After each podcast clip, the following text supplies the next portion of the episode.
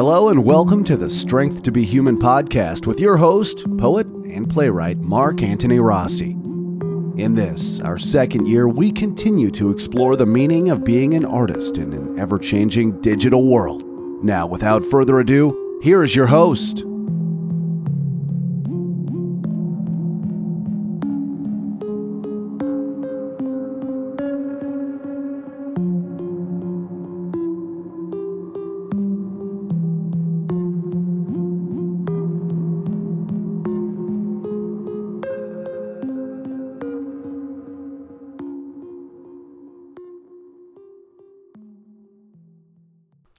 Hi, folks, and welcome back to Strength to Be Human. I'm your host, Mark Antony Rossi, poet and playwright. Let's go on to the first episode of December. Always excited to be here. This will be episode 168 Writing During Political Imprisonment. Now, I got a few words about that before we start.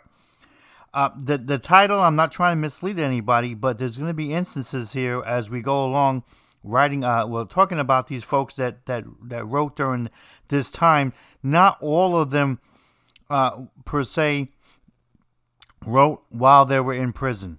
Okay, so I didn't want to change the title 20 different times.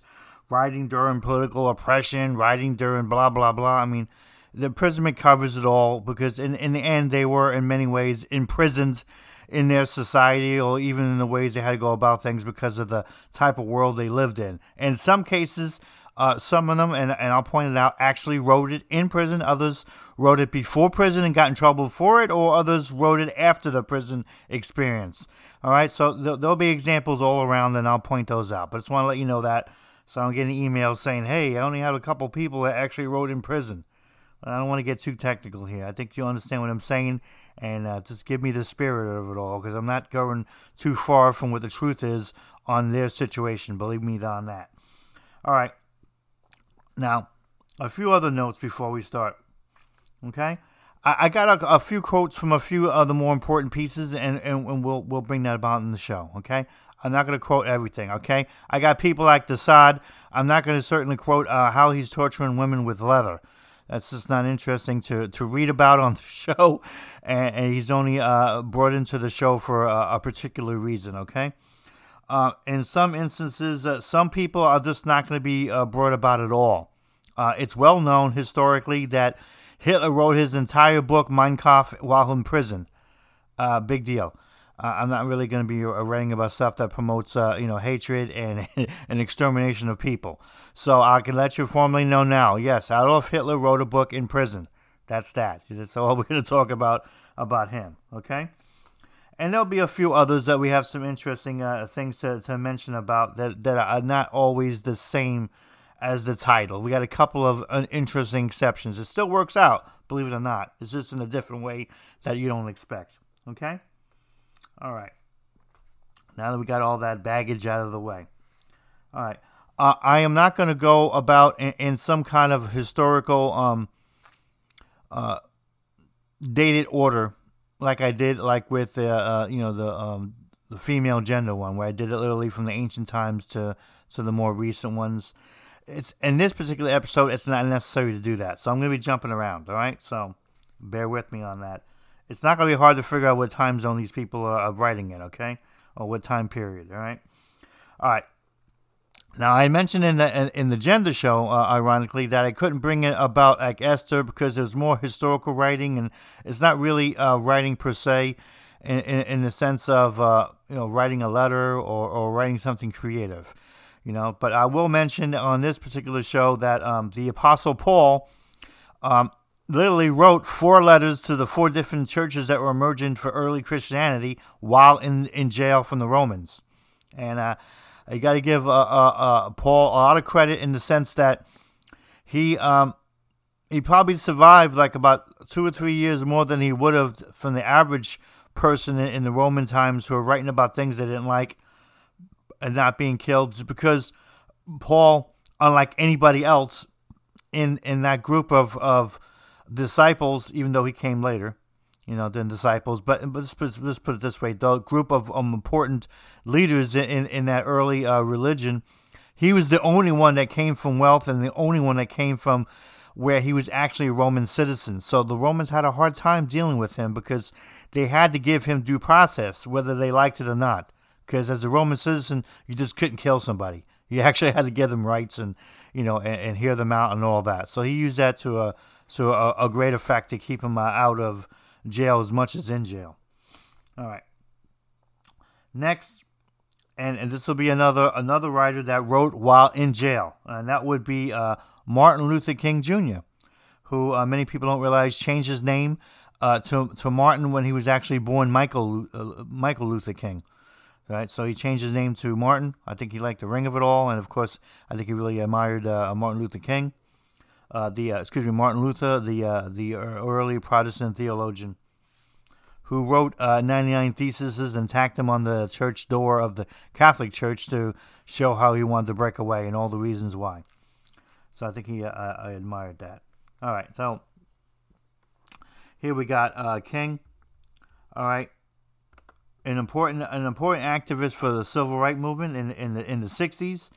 Okay, uh, he was also the president of the Southern Christian Leadership Conference. It was a civil rights organization. At the time, he got arrested because he was organizing a protest, and they had uh, outlawed organizing protests, so they arrested him just for that. Okay, um, he wrote the letter. I think you could tell in the letter that he's being reasonable and not angry, but there's no way that he could not be upset by the fact that he's had uh, he had eight white Alabama clergymen condemning him just for being out there doing uh, you know things against you know the the cruelty that w- that was perpetrated by uh, uh, by the white Southerners against uh, uh, black citizens at that time. Uh, so he wrote, uh, it's called Letters from Birmingham. All right, so it's a, a real spirited defense of of why he was out there doing this. So we'll do a little selection of, of that reading of, of that of that letter. Remember, he actually wrote this while in jail. Actually, we who engage in nonviolent direct action are not the creators of tension. We merely bring to the surface the hidden tension that's already alive. We bring it out in the open where it can be seen and dealt with, like a boil that can never be cured so as long as it's covered up, but it must be open to all its ugliness to the natural medicines of air and light. Injustice must be exposed with all the tensions exposure creates to the light of human conscience and the air of national opinion before it can be cured. Um, it's a bit of a, a long letter, but um, that was really one the uh, I find the more poetic highlights of it. If you ever get a chance, uh, there is a gigantic collection. It's like seven, eight hundred pages. It's one giant volume. It's called the Testament of Martin Luther King. It's a collection of all his writings, including the speech he gave to the Nobel Prize Committee because he won the Nobel Peace Prize. Um, for a man that was pretty much a preacher and, and, and a protester, uh, he was a heck of a writer. Um, I'm, sure part of it's necessary to you know to write sermons for for churches, but uh, ironically, as much as uh, King was a pastor, he didn't get to do a lot of church work because he was always out there organizing and doing some kind of protest. But he, he did write a lot, and uh, he was a very good writer. Uh, and is of course one of the real examples of someone writing something that that's useful for the world while in prison. Okay. All right. Next. Like I said, we're going to be jumping around. Now, here's an interesting one here, and I, I, I it's the most interesting in terms of being unique uh, of all the uh, the writings we're going to talk about. Okay. All right, and that is there we go. All right, it is Marco Polo. All right, uh, an Italian citizen. He traveled to China, learned a great deal about their culture and many things. He brought back two important things that really changed the world. The first thing he he brought back is the method to make a, a noodle, which the uh, Chinese did, and it became the uh, the cultural uh, cuisine foundation of Italy because they created it into a pasta in different shapes and different types of sauces and meats to go with it. So he brought that back, and we really changed Italy with that. And of course, he brought back the nature of gunpowder, which later on in the town of Pistola, Man, there's no coincidence on that word. Uh, that's where the pistol was formed. Using uh, gunpowder, they created a gun. So Marco Polo comes back from, I think, 14 years of travel of, China, okay? And he's coming back to a country at war. Uh, uh many people don't realize that uh, Italy was unique in the sense that many of its cities were become had become city states. They were their own countries, Venice and and Florence and you know all, all these different places. They, they they were actually their own countries, and in many cases fighting against each other. So he gets back from his travel, okay, and he finds out that Venice is at war with Genoa, and that's where he was from, okay. All right. So the Genoa took over the Venetian fleet, and then he was taken prisoner. All right. So yeah, he spent months in jail. So what he did was he recounted his journeys to his inmate, whose name was Riscello da Pasa. Oh, excuse me, Riscello da Pisa. Now, don't forget, ironically, in Italy, uh, whenever you had a da and, and a last name, that last name meant that was the town that you were born in. It usually meant, and, and believe it or not, this word is not going to be profane in the sense of uh, what it normally would mean. But the word bastard uh, means uh, that you, you, you didn't take your father's name because they were not married. So you'll find like uh, Leonardo da Vinci, that means that uh, he didn't have his last name because his, his father wasn't married to his mother. So that means it's Leonardo of the town of Vinci. Just like this fellow over here, it is Riscello da Pisa. That's remember the town of Pisa. That's where the you know the Tower of Pisa is. You know the one that tilts over. Well, tilts over. All right. So ironically, he took down all the notes from the dictation from Marco Polo, and he wound up writing the book Travels of Marco Polo. Even though it's all about Marco Polo's travels, and of course it's dictated, uh, you know, to him, he actually wrote the book and he, he wrote it. I think he took notes while he was in jail, and then he wound up writing the book afterwards and became a big seller. So I had that's a real ironic one. It's of the more positive ones too, because you know you're going to find a lot of the writing, a lot of things we're talking about, were things of a of a political uh, nature to a certain extent. You know, so um, although uh, Paul, I, I guess it could be. Well, see, that's the whole thing. Paul's not just religious nature. Paul from the you know the, uh, the writing the epistles to the various churches. There there was some uh, more concrete historical stuff going on as well, even some stuff about the Romans. So there's a little bit of everything in there. All right. Um, a lot of people are not aware of that Civil Disobedience, written by uh, Henry David Thoreau. Okay, he was actually penned. He actually wrote this transcendental, uh, transcendentalist uh, work. Okay, after he was in, put in jail. He was only put in jail for one day, and his friends bailed him out. Uh, and the reason he was put in jail is because he refused to pay taxes because he didn't like the fact that the government was uh, going uh, at, at, a war against Mexico. So he was against that sort of thing, and he put him in there for for a jail. In fact, uh, one of the things he mentions in his uh, piece, Civil Disobedience, is under a government which imprisons any unjustly, the true place for a just man is also a prison. So he's famous for saying that, uh, but he didn't stay there long, and then later on he wrote that. Okay? All right, next. And this is a pretty ironic one.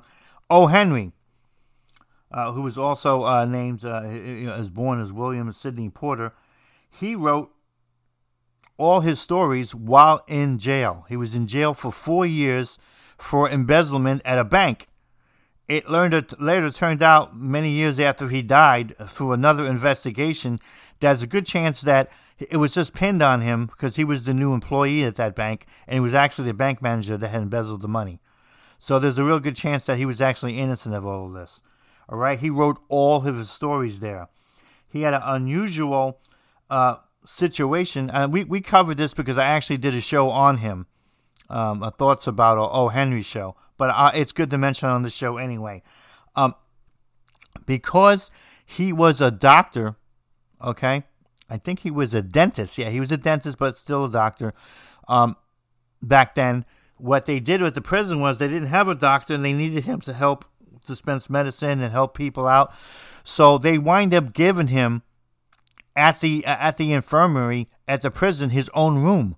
So even though he was in jail, he had his own room. He was able to do his own writing and send his stuff out. And of course, that's how he uh, uh, he worked his time off and how he uh, had his own job at the at the prison. So it's an unusual arrangement, but that's what he did, and he was able to make it uh, happen. Um, many people believe he took his uh, uh, name O. Henry uh, based on the name uh, uh, of the jail and the fact that he was in Ohio Penitentiary, but no one really knows. But I think most likely uh, he didn't want anybody to know.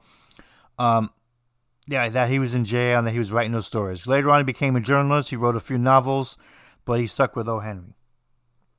All right, next, the uh, the famous uh, poet E. E. Cummings.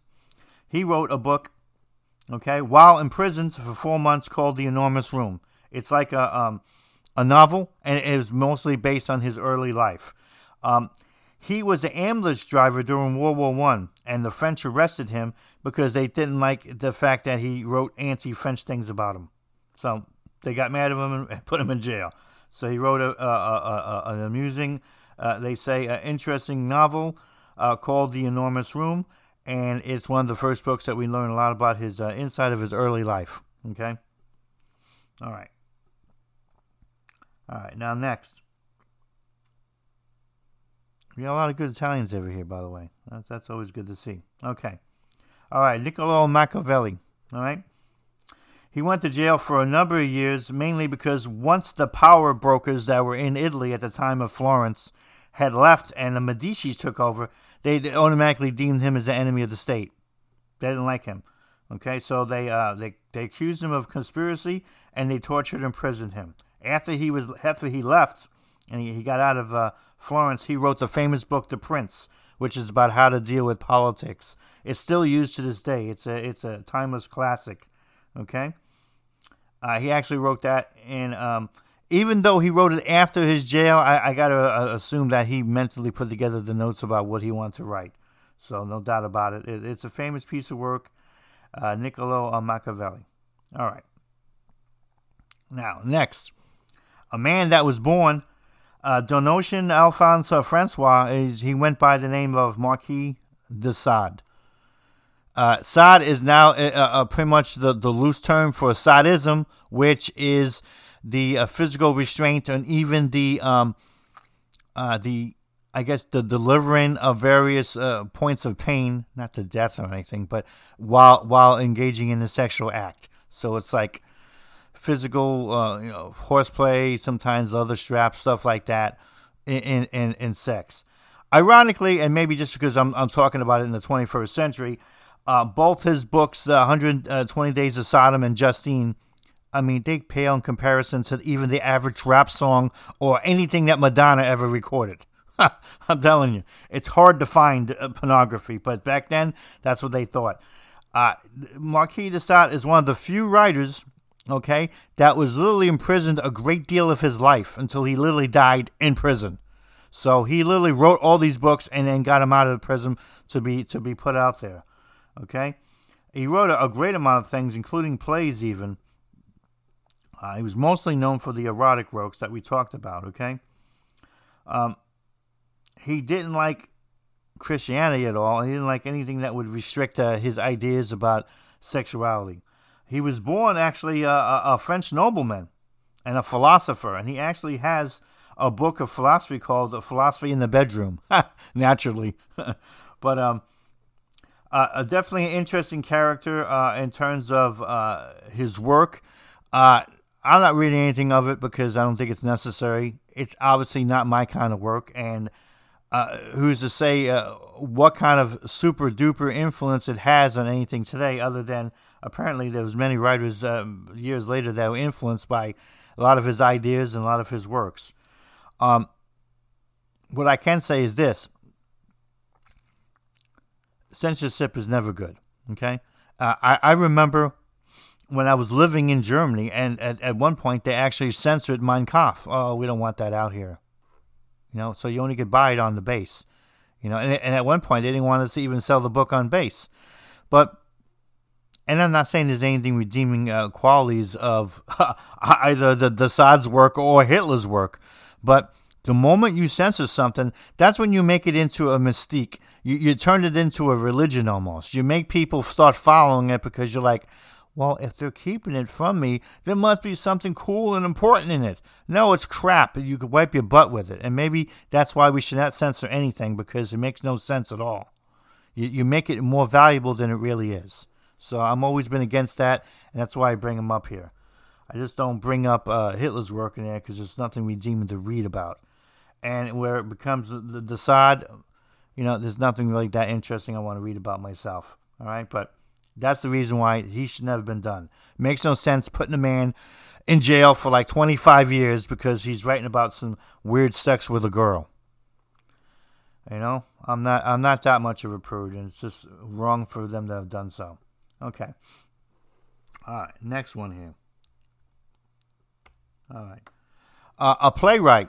Ironically, Václav Havel went to jail for five years for writing plays. Even though his most famous, powerful um, essay, nonfiction, The Power of the Powerless, which lives on to this day, is really what should have gotten him in trouble. But because it was done underground secretly and spread amongst other people, it wasn't a public piece like a play was. So they got him on the plays, not not, not on the uh, nonfiction piece, which it looks like he wrote before he went to jail. But again, like I said, that's going to happen with, with, with this show. It's still important because of the works he did do. Uh, ironically, he's known for the 150 letters he wrote to his wife while he was in jail, which later got published uh, called Letters to Olga. But let's read something from The Power of the Powerless. It's one of the real, real powerful pieces of, of writing ever written, and it really has a, a I say, a, a ring of of eternal truth to it. On any time you're in a society that that's lost its freedom, or maybe even lost its way. Ideology is a specious way of relating to the world. It offers human beings the illusion of identity of dignity and of morality while making it easier for them to part with them. As a, as a repository of something super spiritual and objective, it enables people to deceive their conscience and conceal their true position and their inglorious motives for vending, both from the world and from themselves. It is very pragmatic, but at the same time, an apparent dignified legitimacy which is above, below, and on either side. It is directed towards people and toward God. It's a real powerful piece of work, and and definitely uh, uh, the kind of work you you want to read, uh, especially if you're in a society like that. I mean, it's not a um, um, a coincidence that uh, possession of the power of the powerless, while in your hands or in your house in China, will mean a jail sentence. That's how serious that work is. That's how you know when a writing is is incredibly important when when someone's willing to put you in jail for it. Yeah, thanks. All right. Let's go on to. Uh, and I'm gonna mention a few others. Uh, I don't always have quotes from everybody, but um, uh, uh, Miguel de Santos, he's the one that wrote Don Quixote. Know, remember about the tilt in the windmills? He was put in jail. I think he was put in jail for debts. He owed debts, so he was a debtor. He put in jail for that um, uh, De Profundis by Oscar Wilde. Oscar Wilde was put in jail because he was gay and got caught in a gay act with apparently somebody's powerful son. Oops. But uh, that, that, that is one of the pieces he wrote while he was in jail. Uh, Jean Genet wrote Our Lady of the Flowers while in jail. All right, let's see what else we got over here. Okay, yeah. All right. Uh, Nelson Mandela. Uh, just a little bit about him, uh, not to tear down anybody's idol or make anything worse than it is, but we can't learn anything about anybody unless we know the truth about things. When we live on fan- fantasies and fairy tales, that's how we remove ourselves from the reality of things.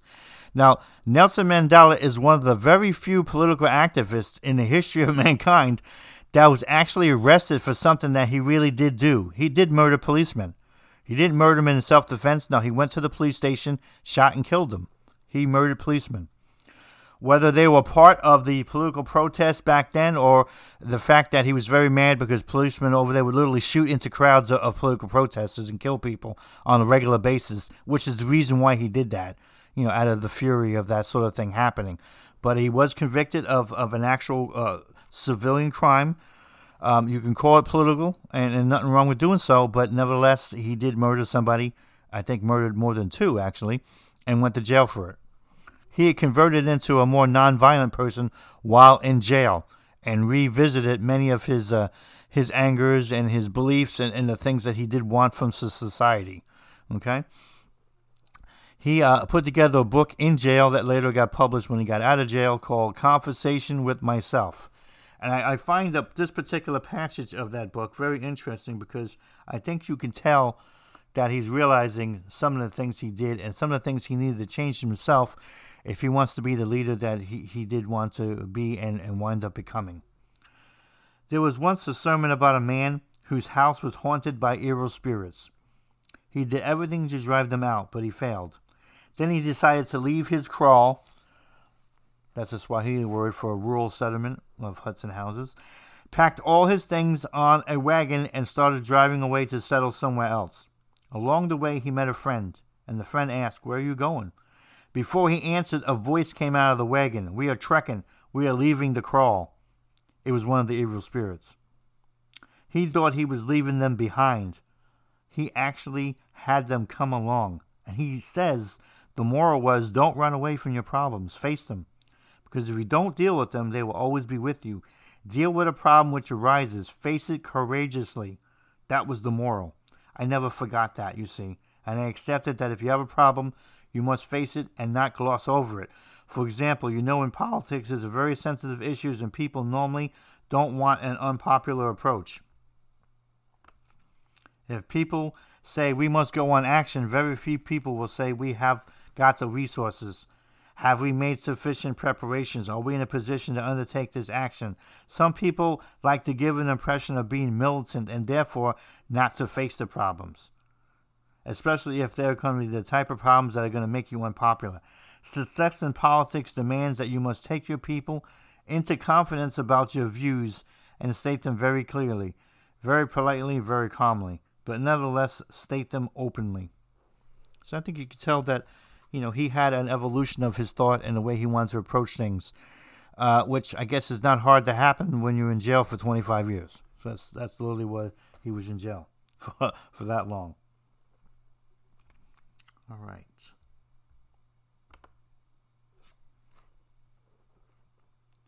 All right, I really, um, I really wanted to bring about this because I thought it, it, it's a good sort of balance, counterbalance to uh, the writings during wartime, and of course, like I mentioned on that show, you know, I mentioned on this show, it's easy to to to put in a thousand different pieces of of writing and, and writers and etc. Uh, does this mean that these are all the people ever? Uh, no. Um, there's a, a Chinese writer who died uh, not too long ago Liu Xiaobo from, from China that was writing about some of the horrible things that was happening in China, and they put him in jail for years. And he eventually died of cancer in jail. We don't really have any of his writings out yet because that stuff's been banned, but I'm sure we will one day, and he'll be one of the heroes of the future revolution of uh, of of China. It's not here yet, but it'll be here eventually because you can't continue the way that Chinese are going before somebody in, in that society is going to lead some kind of serious revolt. So I, I honestly think that you know their days, you know, are going to be coming to an end in the, in the next ten to fifteen years. They really can't continue to go the, the direction they're going. But you can see, like anything that a, a policeman or a politician or a state will do, if they're putting a writer in jail for his writing, well, what does this mean? It means that men with guns are afraid of poems. Men with torture devices are terrified of a play. You know? Religious figures are, are, are scared because some guy is talking about kinky sex with a girl and a leather whip. I'm not saying these are the most wonderful things in life, but again, if you're so confident, you're full of faith in your in your in your religion, it shouldn't be a threat. You know, you ought to be laughing at the person. Hey, go do your weird stuff. When you get devoured uh, of your soul, maybe you know where you can come back over here and we can show you some other way to live because that's not the only way to live. To me, that's confidence in your faith, not putting some guy in jail. And of course, it's not the same thing for when you're a communist dictator or fascist weirdo. I, I guess words of freedom would be dangerous. I don't know how you defend that. Yeah, come on over here. You can only say, say things that I can approve of. Yeah, that, that's not exactly a great sell, is it? But it just shows you as writers how your writing is not only important to change people's minds and to change people's souls, you might change their path in life. And that makes you dangerous.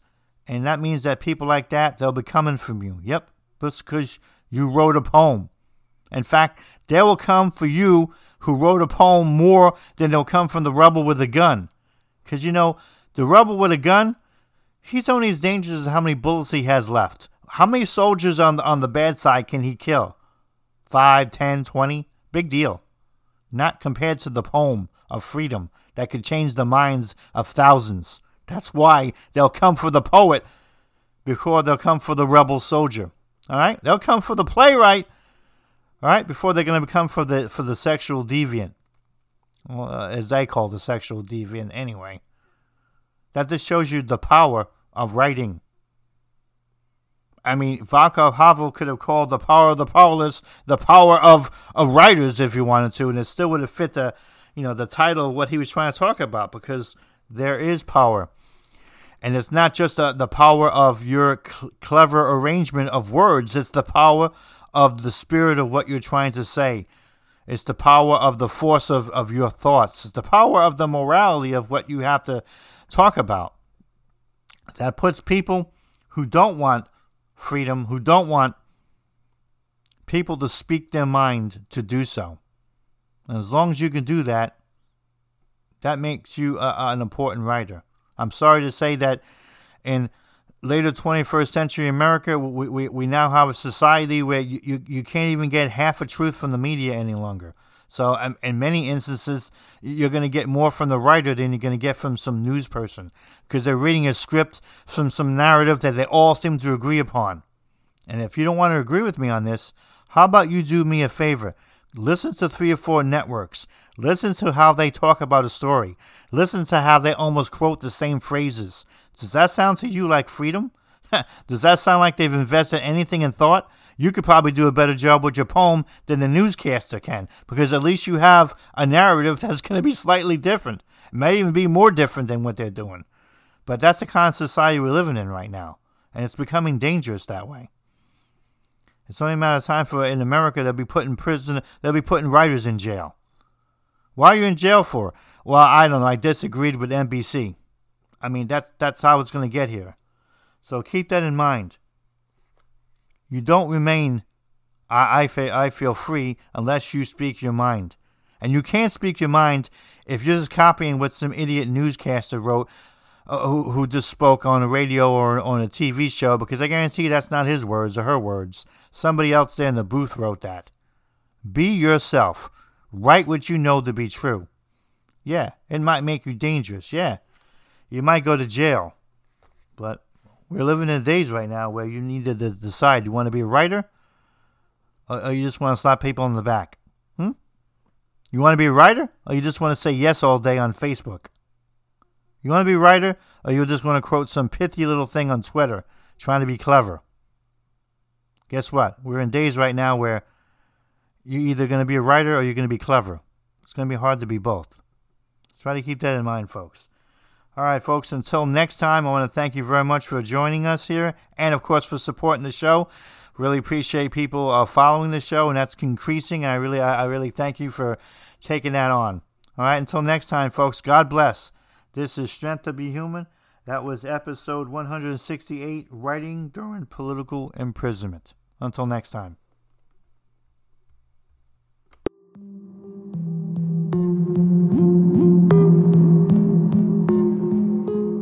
Thank you for listening. Follow the show and support our efforts by visiting our sponsors at www.strengthtobehuman.com or purchasing an ebook at www.somapublishing.com.